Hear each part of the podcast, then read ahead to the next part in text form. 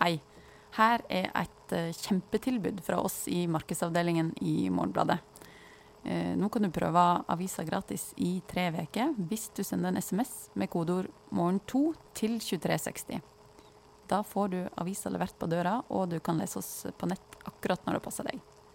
Det var alt, og nå skal du få det du kom ut for, nemlig Morgenbladets podkast.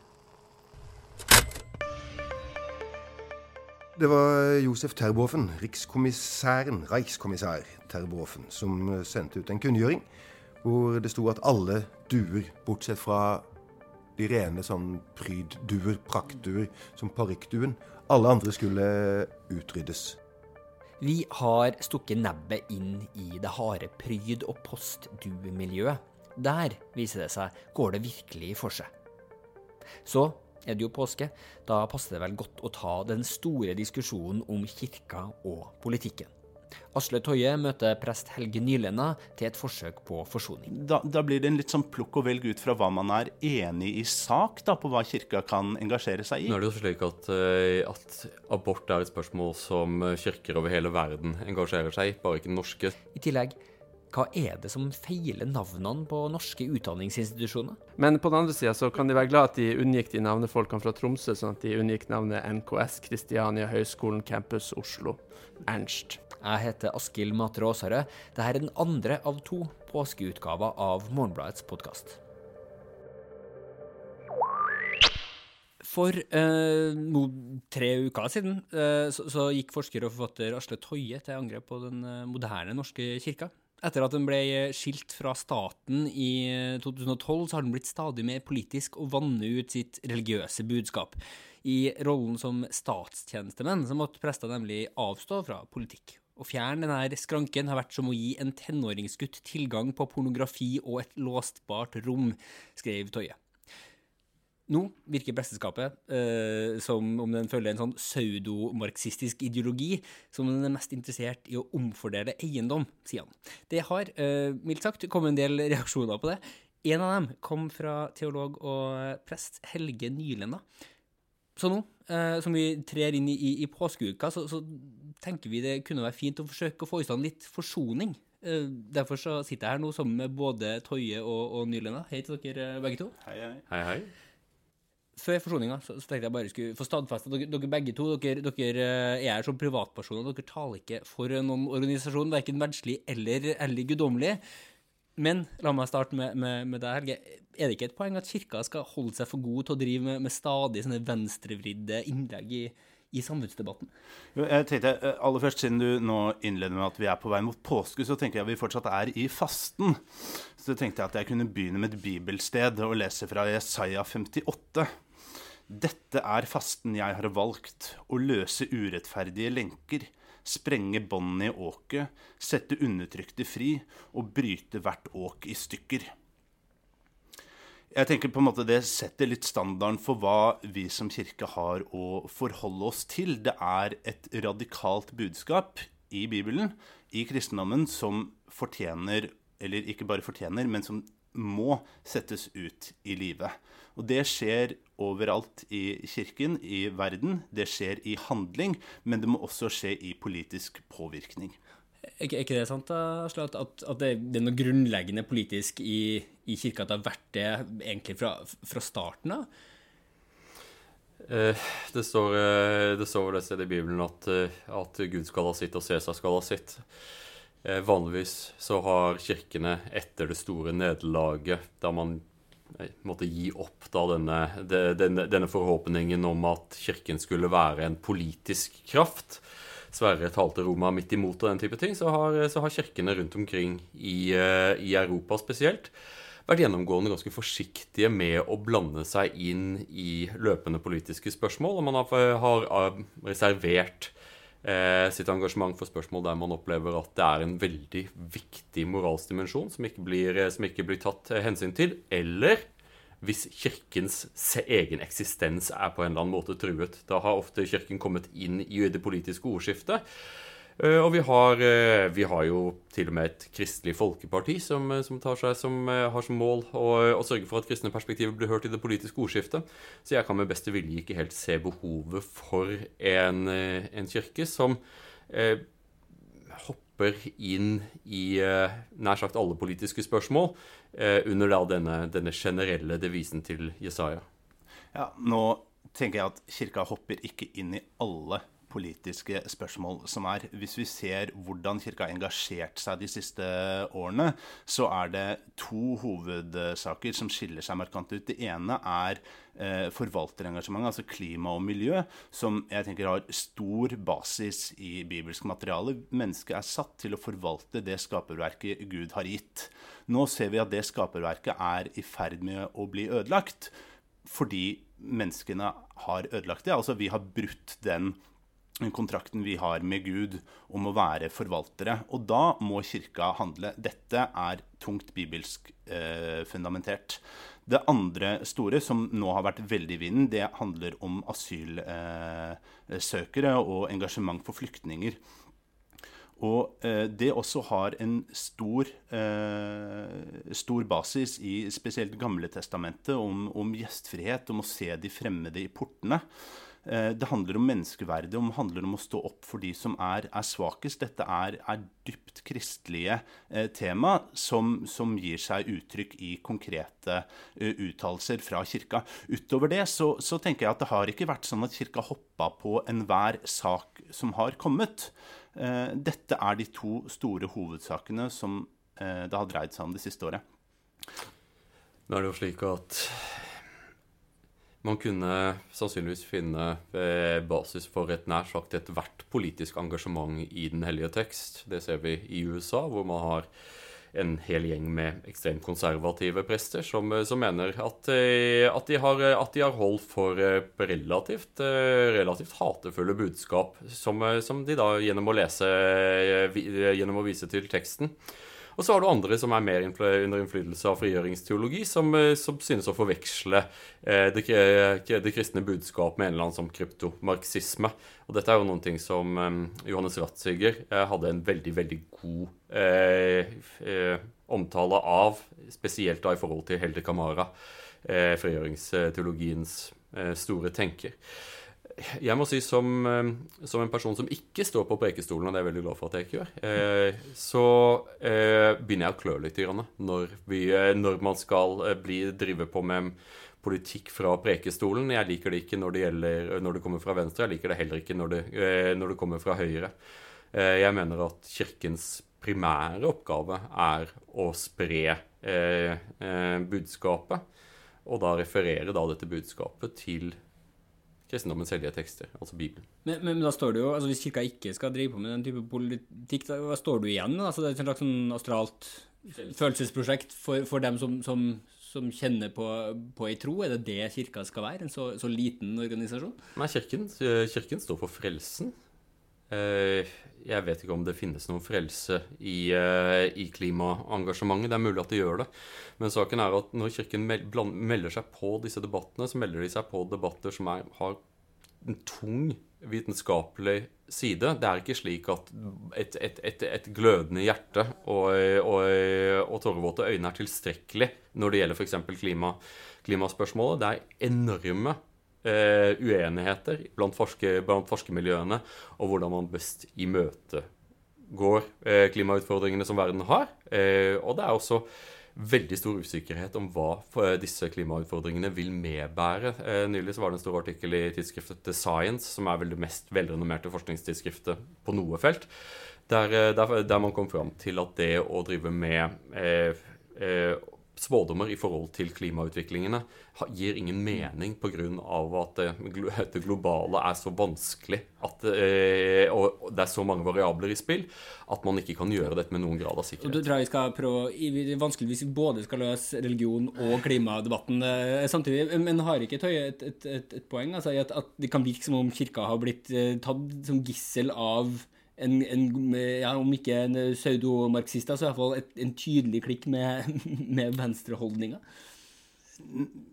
Nei, men altså, jeg tror nok det har skjedd en bevegelse i Kirken. Og det, det pekte maktutredningen fra 2003 på også, om, om, at, øh, om, at, eh, Kirken har beveget seg fra å være noe som representerer det bestående, til å bli noe som utfordrer makten. Uh, og så, så, det har skjedd en glidning i kirken, men det har også skjedd en glidning, det tror jeg, i politikken som føres. Altså at man har sett at de tradisjonelle konservative partiene har beveget seg inn i en mer kanskje liberalistisk retning. Og der tenker jeg at liberalismen møter mye motstand i en god del eh, fruktbar teologi. Og når han, eh, Toje kritiserer, eh, kritiserer kirka for å være marxisme altså, jeg, jeg, tenker det faller litt på sin egen urimelighet. Marxismen har vært der i 150 år. Kirka har vært der i 2000. I Bibelen så står det 3000 vers om fattigdom og urettferdighet. Det står fire om homofili. Og så ser vi hva som på en måte har blitt eh, på en måte den store greia i kristendommen i Norge de siste årene. Det, det, er, det er, litt uh, rart, syns jeg. Og, og, og, jeg tenker også at denne debatten uh, som, som, vi nå deltar, den er heller ikke ny. Uh, for 30 år siden så hadde Kåre Willoch en tale hvor han gikk i rette med denne kirka som hadde beveget seg i så politisk retning. Så, så det er ikke noe som har skjedd nå, at Kirka engasjerer seg i politisk betente tema. Det har vært til stede lenge. Jeg tenker å tre sekken marxisme, konservatisme, liberalisme på, på Kirka. Det, det, blir på en måte Kirka strekker seg ut forbi. Det har røtter langt forbi tilbake. Så, men, men, mener du, Tøye, at, at du, du, sier jo at det har skjedd noe etter 2012 med, med splittelse mellom stat og, og, kirke der. Altså, hva er det som er, er, er, nytt der, og hva er det som bare er en politikk som du ikke nødvendigvis da er, er enig i? Jeg tror, jeg tror, at det ville vært lettere å svelge det store politiske engasjementet fra Kirken om det hadde vært mer eh, nyansert. Men når man ser f.eks. Eh, spørsmålet om eh, abort av, av, av halve friske tvillingpar, så er det påfallende hvor det er ingen biskoper som har dratt på, på, på abortcruise eller noe i den retningen. Man har, man har lagt dette litt sånn eh, eh, til side. Ikke noe sånn voldsomt sterkt engasjement der, mens, mens, man har et veldig sterkt engasjement eh, annet for eh, eh jeg syns jo eh, dette sitatet til, eh, til at, biskop Atle Sommerfelt om at terrorisme ikke er en mulig tolkning av islam, er et, er, et, er et, tegn på en del av den problemstillingen man kommer opp i når man ønsker å gå ut, forme verden, mm. og ikke kanskje helt har forstått hvordan verden er skrudd sammen. og prestenes store kompetanse, og den kompetansen eh, vil jeg på ingen måte utfordre eller undergrave. Deres kompetanse ligger på evangeliet, ikke på eh, løpende politiske spørsmål. Og ofte så, så opplever jeg jeg er kirkegård. Så ofte så, eh, så sitter jeg som statsviter i, eh, og hører på prekenen, og så lurer jeg på hvordan ville denne prekenen vært hvis du kunne mer om det du snakket om? Jeg er først og fremst eh, helt enig i at preken er ikke et sted for en politisk eh, debatt. Eh, preken er en del av en større helhet som, som skal løfte opp eh, håp og troen på, på, den trenige Gud.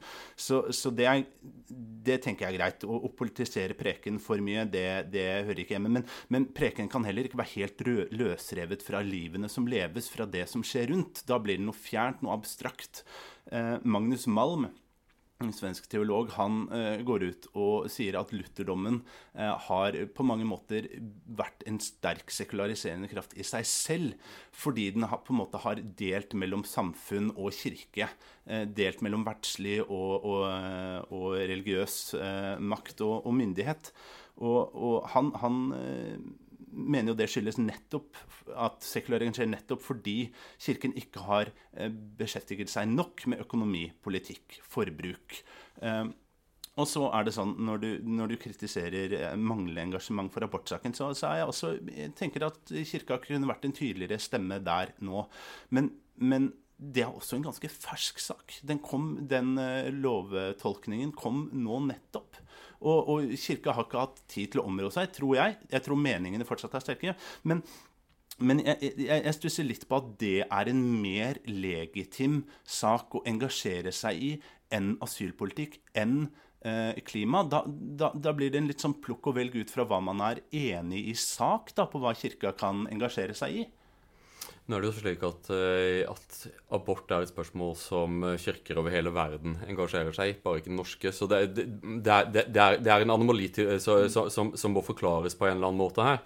Jeg, jeg savner eh, at, eh, at, biskopene, når de eh, går ut på NRK og, og mener noen ting. Om, om det er Tooji som har sex på alteret, altere, eller simulerer sex på alteret, eller om det er om islam, om terror er en mulig tolkning av islam, som jeg syns eh, er en veldig spesiell eh, uttalelse fra, eh, fra biskop Sommerfelt.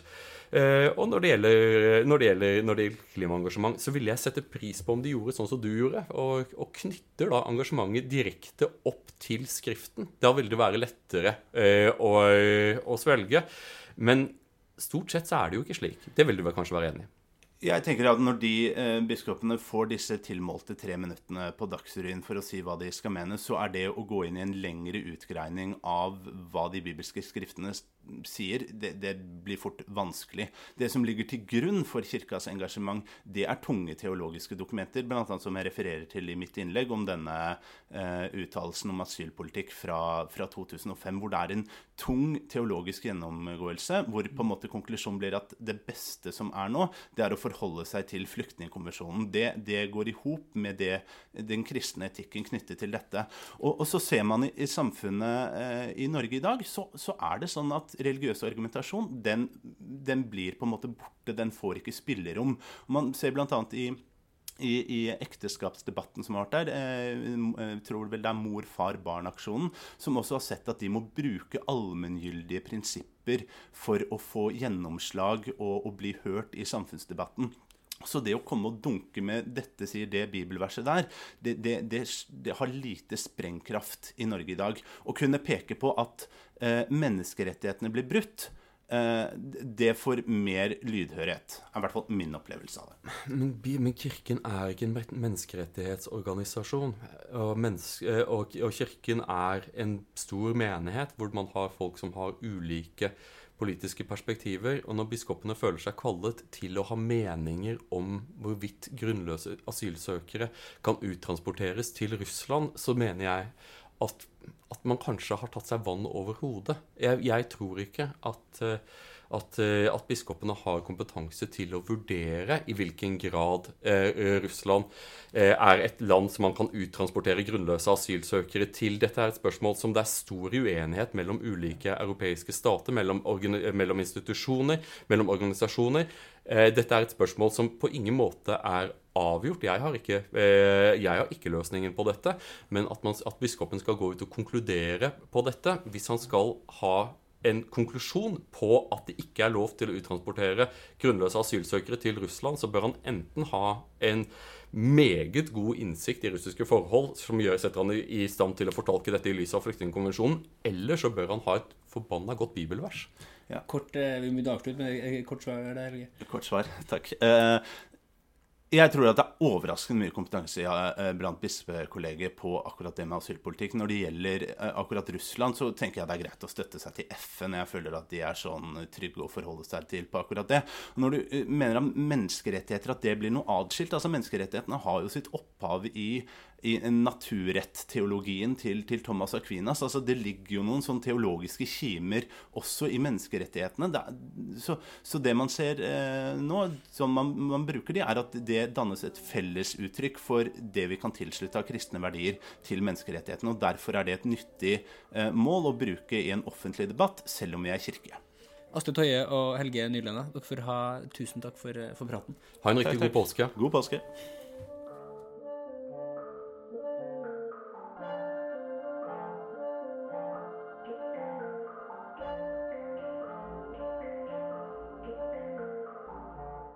Jeg har uh, fått besøk i studio av uh, Sigve Intiguide, som er mannen som kan alt om uh, nett og statistikk og så utrolig mye annet her i, i Morgenbladet. Du har sammen med, med, flere andre jobba med den store kåringa vi, vi, akkurat har, har, satt i gang. Ja, det stemmer. Kan du fortelle litt om, om den? Ja, Planen er at vi skal kåre ti fantastiske formidlere i høyere utdanning. og til å hjelpe oss har vi fått en jury med Helene Uri. Oi, det høres flott ut. Eh, men vi har noen flere også. Sunniva Rose, Erling Sandmo, Fiktor Nordmann og Therese Eia Lerøen. Men så vil vi også ha hjelp av studentene, så vi lagde en åpen nominasjon. Ja, eh, Hvor mange nominasjoner har vi egentlig fått inn så langt? Vi har fått inn 169 eh, på den uka, ja, knappe uka det har vært eh, åpent nå. Det er ganske mange. Altså, hvor, mange er det egentlig man har å, å, å velge av i Norge? Jeg prøvde å finne ut det, men eh, det var litt vanskelig. Men SSB sier at det er 26 000 universitets- og høyskolelektorer eh, og lærere eh, i landet. I tillegg kommer det del professorer, så ikke alle er nominert ennå. Så det er bare å stå på. Det er fortsatt noen å velge, Altså, Ja, noen få igjen. Men jeg forstår dere har, har støtt på noen problemer. Ja, eh, da vi først starta opp eh, på fredag i forrige uke, så fikk vi en del sure mail fra diverse kommunikasjonsavdelinger. Eh, for det viser seg nemlig at eh, universitetene og høyskolene har blitt veldig forfengelige i det siste. Ja, på, på, på hvordan måte da? Ja, egentlig på navn. Det er det det går på. Eh, Da jeg vokste opp, så Eller eh, Ja, jeg tenkte at jeg skulle legge til universitet. Jeg skulle legge til et universitet som ligger i Tromsø, eh, og tenkte at ja, På, på, denne lista, altså? ja, på denne lista over, over institusjoner som man kunne nominere folk fra. Og da tenkte jeg jeg skulle legge til Universitetet i Tromsø. Det virka logisk. Men eh, det var ikke godt nok, nei. Her fikk jeg mail om at eh, de har skifta navn. Universitetet i Tromsø heter nemlig ikke det. De heter Stor U, liten I, stor T. Jeg må skyte inn her at dette er ikke en forkortelse. Dette er navnet. Stor U, liten I, stor T. Norges arktiske universitet, campus Tromsø. Og eh, det er et veldig spesielt universitet, for det første halvåret der så har man X-Fil, X-Fac og ti studiepoeng eh, i memorering av det korrekte navnet. Ja, det, det kan jo virke som om det siste der er, er nødvendig, da. Men eh, er det noen andre som har fått, fått nye navn sånn i det siste? Ja, og før jeg er ferdig med dette intervjuet, jeg har sikkert seks til skifta navn, men en av dem er Norsk korrespondanseskole, eller NKS, som skifta navn til, eh, til Campus Kristiania 2012. Men heller ikke det var godt nok, da, så de skifta navn igjen i fjor til eh, Høgskolen Kristiania. Uh, og her mener jeg at de har gått glipp av en kjempemulighet, for jeg uh, leste at en av de tre finalistene i denne navnekonkurransen da var uh, Høgskolen Ernst. Oi! Det tror jeg hadde blitt lagt merke til, altså. Eh, men på den andre sida så kan de være glad at de unngikk de navnefolkene fra Tromsø, sånn at de unngikk navnet NKS Kristiania Høgskolen Campus Oslo. Ernst. Eh, så har vi også fra 1.1 fått en ny skole som heter Stor V, Stor I, Stor D Vitenskapelige høgskole. Eh, altså VID. Ja. Mm. Og det er en sammenslåing av Diakonhjemmet høgskole, Haraldsplass diakonale høgskole, Høgskolen Betanien og Misjonshøgskolen. Det er heller ikke en forkortelse, men likevel så står V-en for vitenskapelig og I for internasjonal og D for diakonal. Så hvis vi sier hele navnet, så ville vi f.eks. fått eh, Vitenskapelig internasjonal diakonal vitenskapelige høyskole Misjonshøgskolen. Og da må man si 'gjør porten vid', for her må vi ha plass til et veldig bredt skilt. Ja, det virker som da, da vet man hva man driver på med, da, hvis du leser, leser opp hele det navnet. Da. Ja, det er viktig. Det, altså det er jo veldig tydelig at en del av disse tingene har kommet frem i en komité der alle skal med, og alles ideer skal være med. Er, er det andre? Ja, vi har eh, til slutt vil jeg nevne Nord universitet, som er universitet i Bodø, bare at de har spist opp noen høyskoler sør til Nord-Trøndelag. Eh, og siden vi har sendt vår bitre lingvist på Luvåg på påskeferie, så får jeg ta ansvar her. Nord universitet. Det høres ut som en, skri en særskrivingsfeil, en uh, ren orddeling. Ja, Det virker som jeg skulle lært litt av, av studenttidsskriftene. For de har bare sånne eh, morsomme ordspill som vi snakka om eh, for et par episoder siden. De får tatt til seg det. Sigve Innegard, du får ha tusen takk for, for praten, og god påske videre. God påske, du òg. Hei igjen. Jeg tenkte jeg skulle minne deg på at du fortsatt kan prøve Morgenbladet gratis i tre uker hvis du sender en SMS med kodeord 'morgen2' til 2360. Jeg må innrømme at min kunnskap om Bibelen ikke er god nok til at jeg vet hvorfor jeg liksom forbinder dua med, med påske. Eh, Er det pga. den der eh, dua som Noah slapp ut? Men det var jo knappest i, i påska. Eller var det det her med Den hellige ånd som alltid fremstilles som ei due? Eller har det med, med alle eggene? Jeg, jeg, jeg er litt usikker. Uansett så er det på en måte veldig passende, syns jeg, at vi i påskeutgaven av avisa har et eh, svært dypdykk i det harde brev- og raseduemiljøet. Eh, Fotograf Ellen Lande Gossner og tekstjournalist Håkon Gundersen. Dere har eh, tilbrakt en hel helg på Quality Airport Hotel på Sola, hvor de her to miljøene, som før har vært bitre fiender, nå forsiktig nærmer seg hverandre. Ellen, hva var det egentlig som, som møtte dere på eh, Quality Airport Hotel? Vi tok flyet til Stavanger, gikk rett av, eh, rett av flyet og vandra bort til eh, hotellet. Et klassisk flyplasshotell, vil jeg si. Og det de kunne skilte med, var popkorn og softismaskin. Ellers ganske sånn typisk hotell. Og da var det masse menn som var på For det er bare menn? Sånn. Ja, Ja. det var ikke mange damer. Du var eneste høne i kurven. Jeg var den eneste høne i kurven. Og så hadde de en hel sal full av duebur. Og der var det plass til ja, Hver due hadde vel hvert sitt bur, så litt over 600 bur. Men er det her liksom i det som da er frokostbufférommet til vanlig, eller? altså- Next door. Konferanseavdelingen var full av duer. Raseduer og brevduer. Men, men lukter det når du kommer da inn? Lukter det due, eller er de så renslige? Vi var litt overraska over det. For jeg tenker jo på, Jeg har vært inne på sånn kylling- og hønsefarm og sånn, og der er det jo voldsom kakling. Ja. Og lukter også. Men disse var, det var stille. De kurrer litt, lager litt lyd, og jeg lukter ikke så ille. En jevn, eh, rolig, eh, behagelig dur, altså. Så duene er ikke sånn flaksende fjærkre som lager det kaoset du har hvis du får en fugl inn i stua. Det var ingenting sånt. Det var absolutt mye fred som følger med duene. Og, og særlig ikke de her to gruppene duer, for det er jo da duer som er foredla. Men, men hva er forskjellen på de her to gruppene, raseduene og brevduene? Eh, brevduen er jo mest fascinerende, for det er de som virkelig er ute og flyr. Raseduen er mer sånn genetiske eh, eksperimenter, hvor man kan eh, avle frem helt ekstreme utseende og egenskaper. Med fjær som stikker opp på de mest uventa steder, og vorter på nesa som skal På nebbet. Som skal Som gjelder som pent, da. Ja, for, for Det er helt fantastisk, de bildene. Vi kan snakke litt mer om dem etterpå. Men det er jo, altså, det, noen av de her duene ser jo liksom ut som diva. De, de ser så rart menneskelig, menneskelig ut. Ja. Men, men jeg lurer på om vi, vi eh, først skulle prøve å bli litt sånn klok på, på brevduer. For jeg må innrømme at jeg trodde jeg visste hvordan brevduevirket fungerer. For dem er da ikke så utrolig flott å, å se på, men ekstremt avansert i hvordan de, de oppfører seg. Men Håkon, hvordan er det egentlig brevduene fungerer? For jeg trodde at man kunne sende dem frem og tilbake som, som, en, eh, liksom, som et faktisk brev. Det tror jeg også, at en brevdue, sånn som det er i sangen 'Lille postbud, min due', Kom nå hit med Kom mitt- nå hit med mitt brev, så skal du, altså jeg får mitt Ja. brev, og så skal jeg sende tilbake til mor min. For til henne Den jeg skrev. dua, ja. Med den samme dua. Men det prinsippet, det, det er ikke sånn det virker i det hele tatt. En brevdue vil alltid bare hjem, så den flyr kun hjem.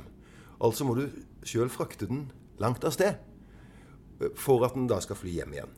Og det skjer på de Som et strikk, nesten, som du strekker ut, og så ferdig. Ja, du sørger for uh, disse brevdueforeningene. Ja. De har altså egne trailere eller egne biler som uh, kjører med duene 20-30-100 mil bort. Og så flyr de hjem og de slippes. Det er prinsippet. Og uh, i våre dager så er det jo et problem for at eh, vandrefalken har kommet tilbake. I store mengder. Vi ser det ikke. Det er bare de som har brevduer som egentlig ser falken, forteller brevduemennene. Men eh, det gjør at de nå slipper duene til havs. Ofte helt ut på Stadfjordfeltet og på Vestlefrikk nevnes.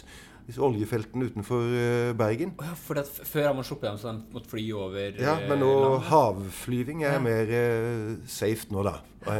Det er mindre falk til sjøs. Men så synes jeg det er interessant hvordan man egentlig får dem til å, å lengte hjem. For, øh, for du beskriver noe som kalles for enkesystemet. Ja, hva var nå det for noe, Eilen? Altså, da har de avsondra hannen og hunden En periode. en periode. Og så får de stå bare med en liten skillevegg mellom seg. Eller de får være sammen i ti minutter. Så skal de lengte desto mer hjem. Bøndene på kalles- kan jo bare gå hjem og legge seg der. Og, Hva sa du nå? Bøndene på Kapriø kan jo bare gå hjem og legge seg. Det, den derre sangen til ikke, øh, ikke øh, eh, Bjørneboe da, som har det.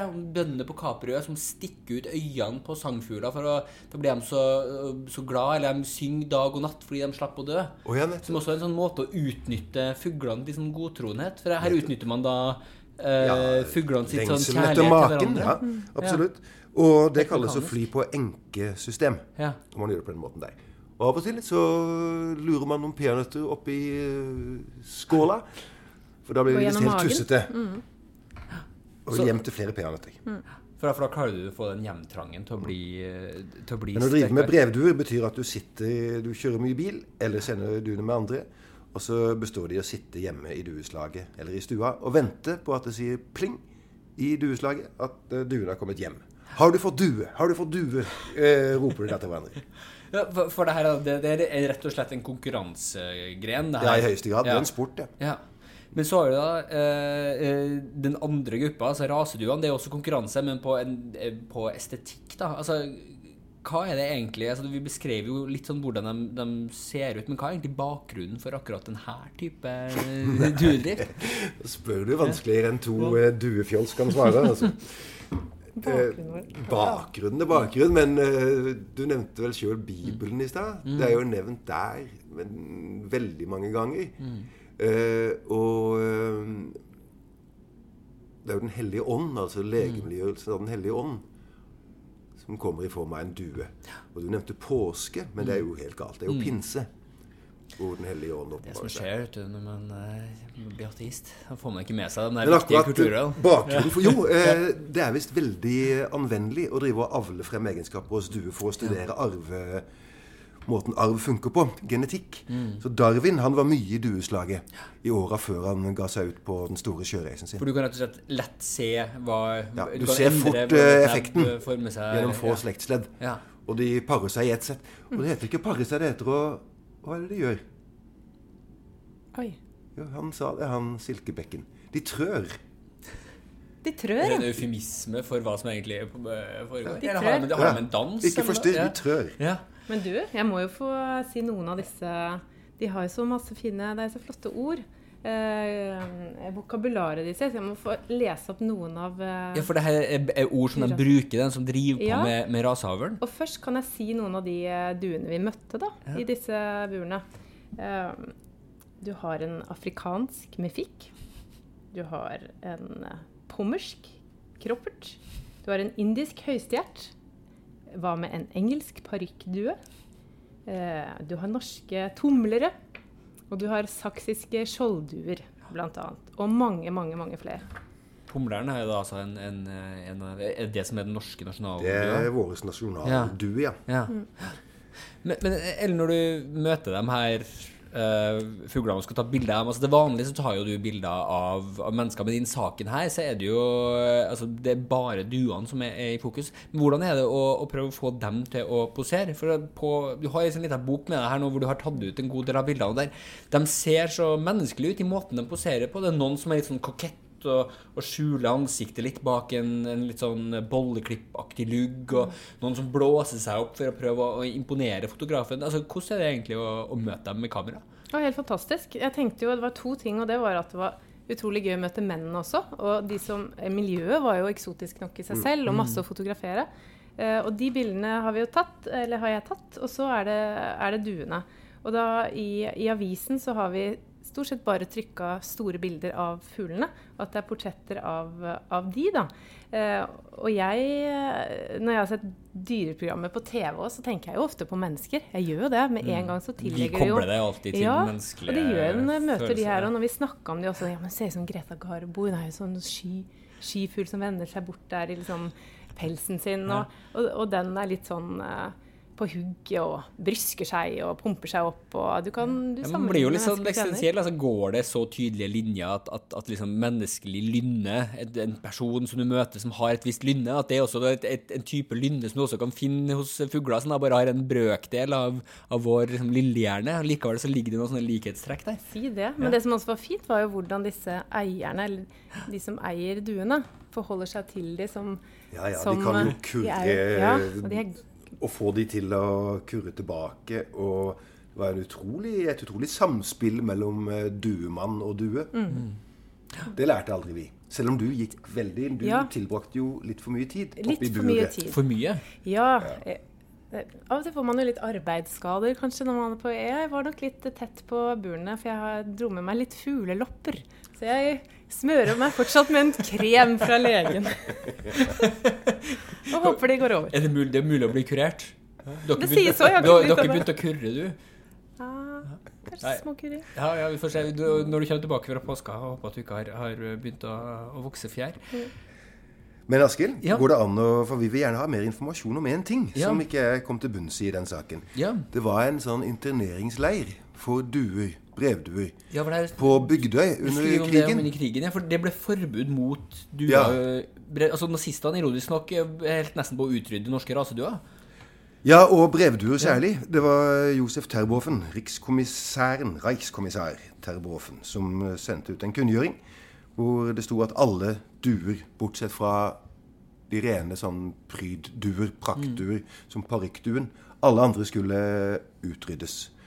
Og så sparte tyskerne noen ganske få for eget bruk, hvis de kom til å trenge det i kommunikasjon. Så det var en leir for brevduer på Bygdøy. Men den finnes det ikke spor av, så vidt jeg vet. Og har aldri hørt noen nevne den. Så all informasjon om den vil vi være takknemlige for. Ja, hvis du som, som hører på da, altså vet noe om denne leiren, så, så send oss eh, gjerne en, eh, en melding, eller rop ut på, på Facebook. Altså, for det, det høres jo definitivt ut som en mulig oppfølging. Dere får ha tusen takk for, eh, for eh, praten, eh, begge to. Og så får dere ha god, god påske videre. Særlig du, Ellen. Altså, at du, du klør deg i stykker.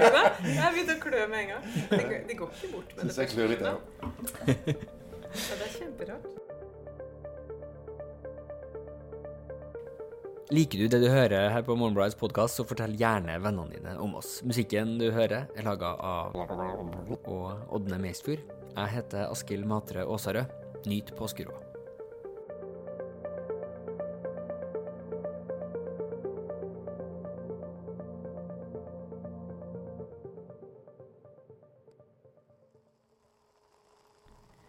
Du er enda, ja. Da eh, kan jo jeg minne deg på enda en gang at du kan prøve Morgenbladet gratis i tre uker hvis du sender en SMS med kodeord 'morgen2' til 2360.